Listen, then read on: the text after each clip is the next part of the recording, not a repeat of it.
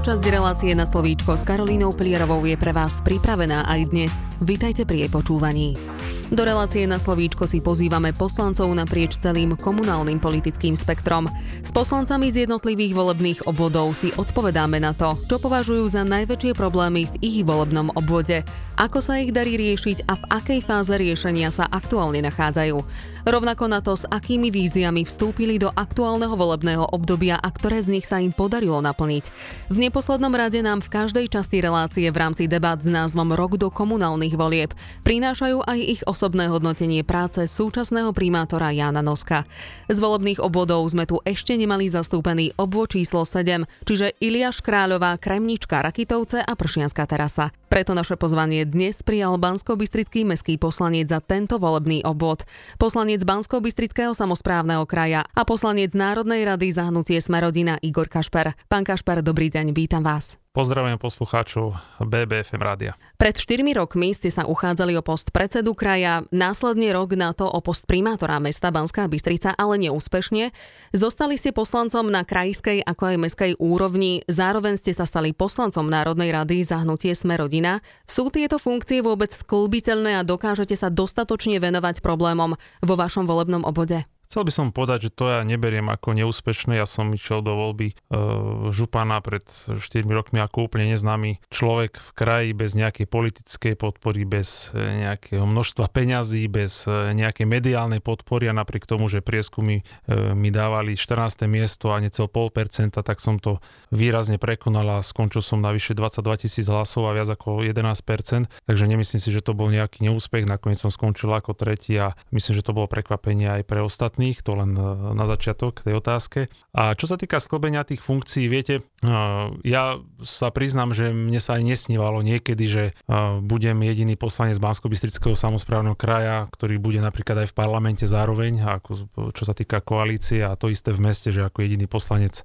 mesta Banská Bystrica budem sedieť aj v parlamente. A to fakt by ma nikdy v živote nenapadlo po tých mojich začiatok, pre, začiatkoch pred tými 12 rokmi. A myslím si, že je veľmi ťažké sklbiť funkciu napríklad primátora mesta alebo župana, zároveň s poslancom Národnej rady, to si fakt neviem predstaviť, to je veľmi náročné, ale každý poslanec Vúcky, ako aj každý poslanec mesta, má svoju prácu, či je to lekár, či je to učiteľ, alebo je to nejaký zamestnanec štátnej správy. A, a ja mám tú prácu v Národnej rade a ja približne tretinu času trávim v Bratislave, ale dve tretiny časy som tu v Banskej Bystrici, takže ja si myslím paradoxne, že mám toho času oveľa viac ako niektorí, ktorí majú no, prácu na full time, či je to vravím lekár alebo niekto iný.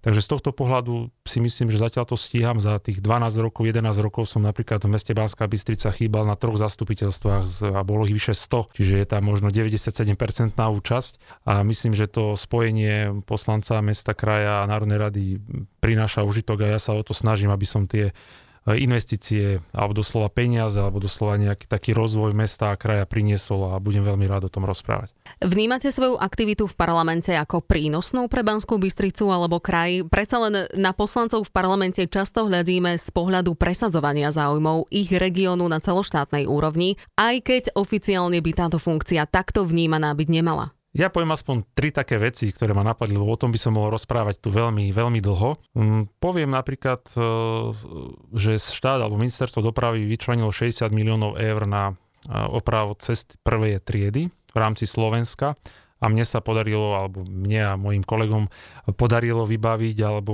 alebo presadiť, aby polovica tejto sumy, 30 miliónov eur, zostala v našom kraji. A myslím, že to obyvateľa veľmi cítia, že naozaj tie cesty prvej triedy sa rekonštruujú v takom tempe a v takom rozsahu ako nikdy predtým. Či je to napríklad cesta na Harmaneckú jaskyňu, Staré hory, do Novali teraz, alebo smerom na Slovenskú Ľubču. A to hovorím len, čo sa týka okresu Banská Bystrica. Takže áno, na to som hrdý a naozaj otravoval som či pána ministra alebo zamestnancov ministerstva dopravy. Vôbec sa za to nehambím, lebo myslím si, že na to som bol zvolený e, do Národnej rady, aby som pomohol tomuto mestu a kraju. Takže tie peniaze sa presadiť podarí v takomto veľkom objeme a pokračujeme ďalej aj budúci rok. Druhá taká dôležitá vec je Európsky olimpijský festival mládeže, tzv. EOF, ktorý sa bude konať budúci rok a je to najväčšie športové podujatie v histórii Slovenska, aké tu kedy bolo. Príde nám sem 4000 e, športovcov z 50 krajín Európy a nemá také niečo obdobu na území Slovenska. A veľmi si pamätám dobre, ako pred pár mesiacmi som išiel na koaličnú radu a na vládu presvedčať doslova ministra financí, premiéra ostatných e, ministrov, ktorí sedia vo vláde, aby tieto peniaze uvoľnili a týchto 17 miliónov do regiónu pustili. A veľmi som hrdý, že e, sa to podarilo a nebudem si teraz prihrávať polievku len ja, ale samozrejme mi pomohli aj moji kolegovia. A nakoniec tá investícia tu je, vidíte, že sa to pripravuje, že sa rekonštruujú športoviska, či je to napríklad zimný štadión, rekonštruujú sa čiastočne šťavničky, ale napríklad, napríklad aj športová hala v Detve a iné. Takže toto, toto určite som na toto tiež hrdý a že sa to podarilo. A možno takú jednu vec inú ešte spomeniem a to je taký boj posledné týždne e, za zachovanie Krajského súdu v Banskej Bystrici, lebo si myslím, že je to nezmysel, ktorý napadol niekoho z Bratislave, nejakého úradníka, ktorý si vymyslel, že, e, že presťahujeme sídlo Krajského súdu do Žiliny a že Bystrica bude len akousi pobočkou. Mrzí ma, že na to skočila aj pani ministerka. Ja som aj veľmi tvrdo na našom poslaneckom klube v Bratislave prezentoval názor celého nášho kraja, že je to absolútny nezmysel, aby ľudia, obyvateľia z Lučenca, Rimavskej soboty, Brezna, ale aj Banskej Bystrice chodili na odvolacie konania do Žiliny a nie do Bystrice. Keď je tento súd väčší, je spojený dokonca s väznicou, je tu 50 sudcov, existuje tu špecializácia, náhodný výber a je, existuje tu 123 rokov, tak asi je to veľký nezmysel, aby to bolo v Žiline. Trošku vám teraz do toho skočím. Vy ste aj na sociálnej sieti uviedli, že nedovolíte, aby nám zobrali krajský súd. Doslova to bolo takto. Dá sa to ale vôbec z vašej pozície ovplyvniť, lebo sú to tvrdé a jednoznačné slova, len či tento sľub vôbec môžete naplniť? Áno, dá nesľubujem, čo neviem splniť. Veľmi som to jasne povedal, že nedovolím zrušenie Krajského súdu v Banskej Bystrici a ja a mojich ďalších 16 kolegov hnutí sme rodina za to nikdy nezahlasujeme. Oni stoja za mňou, rozumejú týmto dôvodom. Povedal som to jasne aj pani ministerke na svojom poslaneckom klube a budem za to stať. Čiže cez nás toto neprejde a nevidím v tom absolútne žiadny zmysel. Dokonca som rád, že už potom e, nejakom tvrdom argumentovaní aj pani ministerka trošku upustila od tohto zámeru. Vy pôsobíte vo funkcii Bansko-Bystrického mestského poslanca od roku 2010. S akými cieľmi ste ale vstupovali do aktuálneho volebného obdobia? Tak ako každý chcem niečo nechať v tom regióne, v tom volebnom obvode a veľmi možno rýchlo poviem, ste spomenuli ten rok 2010, prečo som vlastne išiel do politiky, lebo ja mm, robím politiku z presvedčenia a mňa to baví a myslím, že to je cítiť. E, ja som bol obyčajný človek, ktorý som žil v Činžáku na 7. poschodí a keď som sa pozrel von z okna, tak som e, šomral ako každý, alebo skoro ako každý ďalší, že tam nie je nejaké parkovisko, ihrisko, že tam nie je nejaká spoločenská športová akcia a preto som sa rozhodol, že teda do toho pôjdem. To som ale netušil, že doslova o pár mesiacov budú voľby. Takže som si dal vyrobiť pera, chodil som doslova od dverí k dverám a hovoril som im svoju víziu, že toto všetko pre, ten, pre to sídlisko spravím. A teším sa, že sa to nakoniec podarilo že naozaj to parkovisko tam stojí, že tam máme krásne ihrisko a že sme založili krásnu športovú spoločenskú akciu s ľuďmi z občianskej rady a s kolegom Milanom Smedom. Dobre, prejdeme teraz ľudí. do toho aktuálneho volebného obdobia pre krátko času. Ciele boli jasné, dokončiť konečne po dlhých 10 ročiach e, a e, zrekonštruovať alebo postaviť nový most v Iliaši, čo si už naozaj tí ľudia zaslúžili. A nie len aj oni, ale množstvo cyk, cyklistov, ktorí využívajú e, túto časť mesta. Som veľmi rád, že v tomto období už most stojí že už e, bude za chvíľku slávnostné otvorenie, takže to je také veľké víťazstvo. E, druhá vec je športový, športový areál, futbalový areál v Radvani Kráľovej, ktorý je taktiež pred dokončením. Budúci rok v lete by sa už mal dokončiť. Všetci vidia, ktorí chodia okolo, že práce veľmi rýchlo postupujú, takže to z toho sa veľmi teším. A samozrejme je to oprava ciest a chodníkov, ktoré robíme v rámci celého obvodu. Zostala nám ešte e, kremnička smerom ku krematóriu a pršianská terasa. Tu sa práve už dostávame k tomu, že sa bližšie pozrieme na váš volebný obvod číslo 7, čiže Iliáš Kráľová, Kremnička, Rakitovca a Pršianská terasa. Začníme zo široka, čo považujete za najväčšie problémy v tomto volebnom obvode, aj keď ste ich už e, pravdepodobne načrtli. E, sme obvod, ktorý má síce najmenej obyvateľov, niečo cez 5000, ale najväčší rozsah, najväčšiu rozlohu, takže máme tam aj najviac chodníkov a ciest, ale som veľmi rád, že sa nám ich počas toho obdobia podarilo naozaj rekonštruovať veľmi výrazne a máme ich veľmi málo, ktoré ešte treba rekonštruovať. Máme samozrejme problémy ako aj inde, možno s, s ihriskami, ktoré postupne tiež obnovujeme. Mali sme problém s veľkým futbalovým štadiónom v Radvani, ktorý sa rekonštruuje, takisto s mostom Iliaš, ktorý už som hovoril, že v týchto chvíľach je hotový. A, ale sú tam ešte veci ako napríklad naozaj chodník ku krematóriu, ktorý zostal nám dlžný a chceme budúci rok ho opraviť. Teda, Áno, čo sa týka ešte tej meskej časti Iliaš, ktorá tiež spadá do vášho volebného obvodu, tak tam obyvateľia, ako ste už povedali, sa konečne dočkali nového mosta, museli na neho ale čakať doslova niekoľko 10 ročí.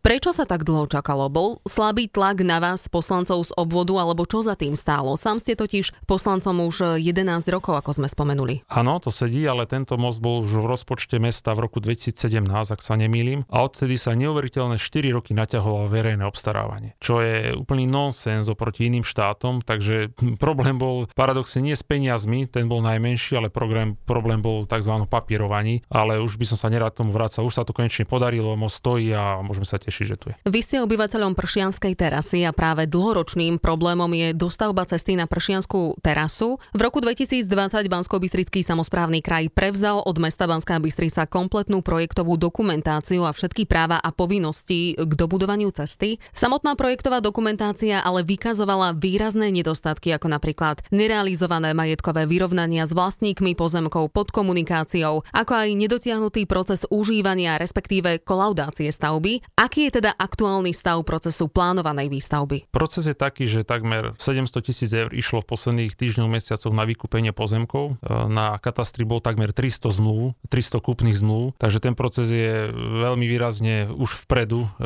a je toto áno, možno taká posledná veľká vec v našom volebnom obvode, ktorú sme ľuďom dlžní a ktorú sme slúbili, že urobíme. Tiež ju bohužiaľ nevieme urýchliť zo dňa na deň, takže majetkoprávne vysporiadanie je takmer u konca, nechcem to zakriknúť, musím si poklepať. Peniaze na to vyčlenené boli v rámci kraja, tie musíme alokovať na ďalšie obdobie a verím, že v spolupráci s mestom, ktoré e, je predbežná dohoda, že napríklad chodník a osvetlenie by išlo pod keby správu mesta a zvyšok e, cez Vúcku. Dneska z hodov dnes sme mali aj stretnutie s poslancami za náš volebný obvod, za náš okres eh, vo Vúcke a eh, verím, že tento projekt už naozaj bude dotiahnutý, robíme čo sa dá. Na konci predchádzajúceho volebného obdobia sa konalo na Pršianskej terase stretnutie vedenia mesta mestských poslancov a poslancov VUC s obyvateľmi. Niektorí prítomní uviedli, že atmosféra bola hustá a občiansku vybavenosť v tejto meskej časti označili za nedostatočnú. Dokonca vás údajne vyzvali, teda konkrétne vás myslím, aby ste predložili odpočet svojej práce poslanca. Ako to vnímate teraz? Zmenilo sa niečo odvtedy? To ste ma zaskočili touto otázkou. Trošku mi taký úsmev e, zahral teraz na perách. Áno, bol tam pár takýchto, by som povedal, obyvateľov nespokojných, čo úplne chápem. Treba si ale uvedomiť, že Pršianska terasa je jediná mestská časť, kde prakticky neexistujú mestské pozemky. A odtedy sa pohlo to, že sme odkúpili od mestskej spoločnosti MBB e, pozemky popri hlavnej ceste a tento rok, teda budúci rok je naplánovaná už vybudovanie nového chodníka smerom zo, zo zastávky od Mosadznej smerom k Medenej. Takže to je odpoveď odpoveď moja na to. A plus samozrejme občianská vybavenosť. E, potraviny tam napríklad už trikrát boli, ktoré museli byť zavreté pre malú využiteľnosť, ale verím, že teraz, keď tí obyvateľia tam naozaj narastajú každý rok a sú tam spustené teraz ďalšie projekty a výstavba rodinných domov, tak je to len otázka času, doslova týždňov, mesiacov, kedy tam bude občianská vybavenosť. S niektorými vašimi kolegami poslancami sme sa tu už rozprávali o pomerne masívnych developerských zámeroch na výstavbu v meste, keďže ste v minulosti v rámci svojich podnikateľských aktivít priamo spolupracovali napríklad s developerom pripravovaného projektu v areáli bývalej Slovenky. Tak teraz otázka na vás priamo. Ako mesto zvláda komunikáciu s developermi a ako dokáže obhajovať záujmy samotných obyvateľov mesta? Pretože dopady často masívnej výstavby na obyvateľov v okolí projektov, či už v centre alebo na sídliskách sú nemalé. Tak rozvoj mesta je samozrejme dôležitý, aby tu bol, samozrejme, aby bol v nejakom súlade aj so životným prostredím. To je po B, treba k tomu jednou vetou dodať. A áno, bol som, alebo som blízko, ja sa o tom vôbec netajím s developerom, ktorý tu má záujem vybudovať krásny areál v Slovenke.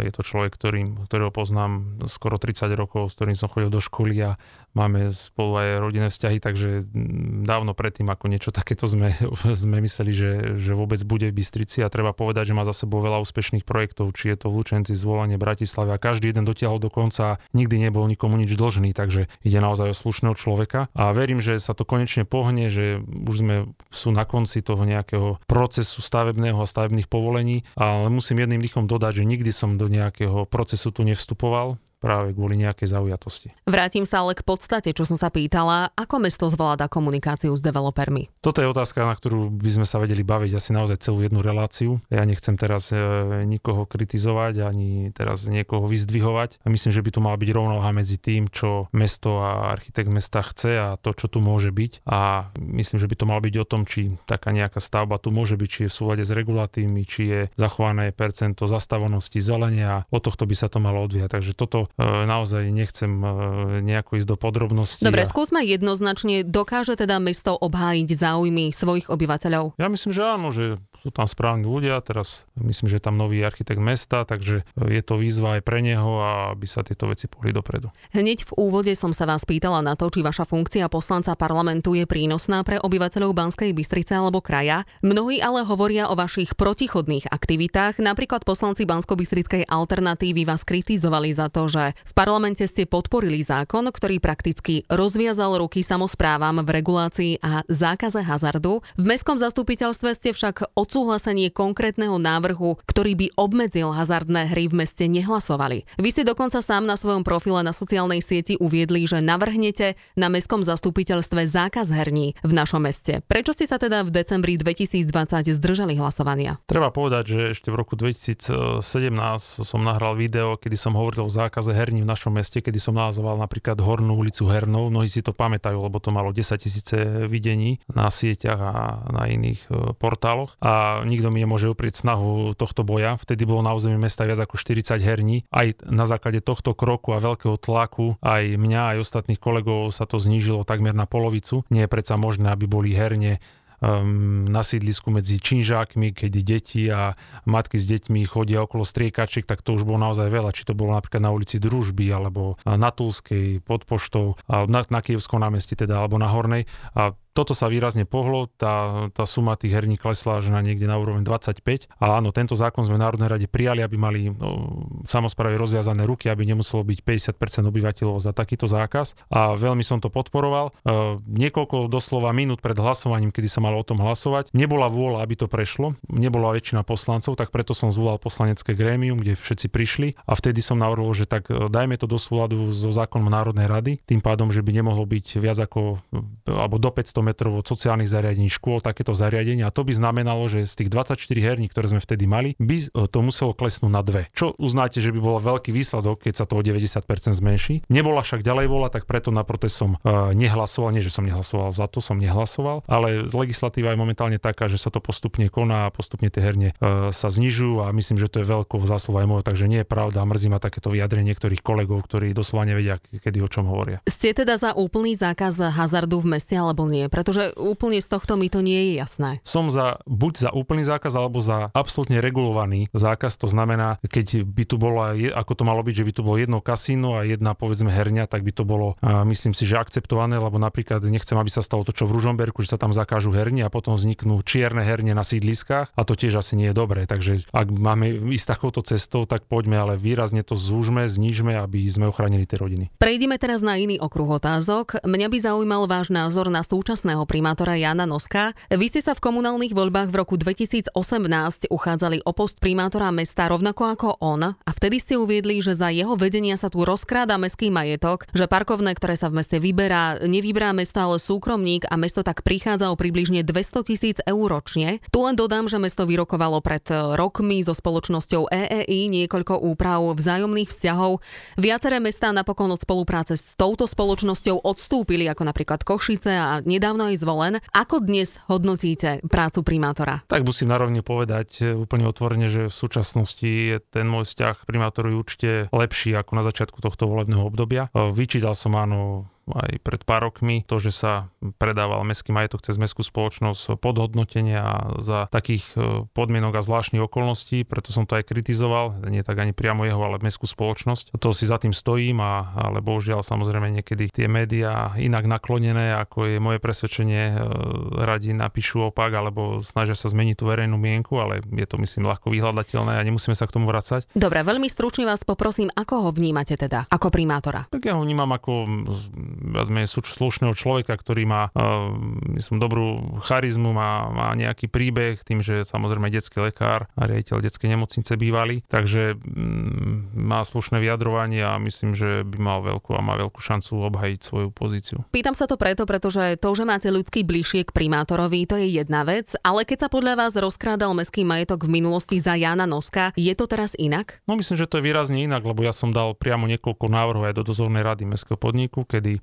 som povedal, že každý predaj majetku nad 10 tisíc eur musí prejsť dozornou radu, aby o tom vedeli všetci, prípadne všetci poslanci, lebo vtedy sa to dialo bez toho, aby o tom vedela dozorná rada alebo poslanci mesta. Teraz to už nie je možné, takže myslím si, že to je jasná odpoveď na to, že sa to zmenilo. Vy sa budete o rok uchádzať o post primátora mesta alebo predsedu kraja, alebo chcete pokračovať v rámci funkcie poslanca na viacerých úrovniach? To je veľmi dobrá otázka v tejto dobe. No, politike sa hovorí, že nikdy nehovorí nikdy, ale môžem na 99% povedať, že na primátora mesta kandidovať nebudem. A čo sa týka pozície e, župy, tam by som to asi povedal v tejto chvíli tak, že nehovorím ani áno, ani nie. To proste reálny stav, stále prebiehajú nejaké rokovania, je nejaký rok do volieb, takže uvidíme, či sa nájde, nájde niekto, kto bude mať väčšiu šancu. Ak sa nájde a bude nejakú, by som povedal, že sa budeme vedieť s ním stotožniť aj my, aj naše hnutie, tak nemám s tým problém. Nedá mi nevrátiť sa ešte veľmi, veľmi stručne k vašej kandidatúre na primátora mesta. Prečo ste podľa vás neboli úspešní? Čo zavážilo? Pretože niektorí totiž poukazovali aj na to, že niektoré sľuby ste porušili už pri samotnej kampani. Spomeniem len, že ste napríklad tvrdili, že bojujete proti vizuálnemu smogu v meste.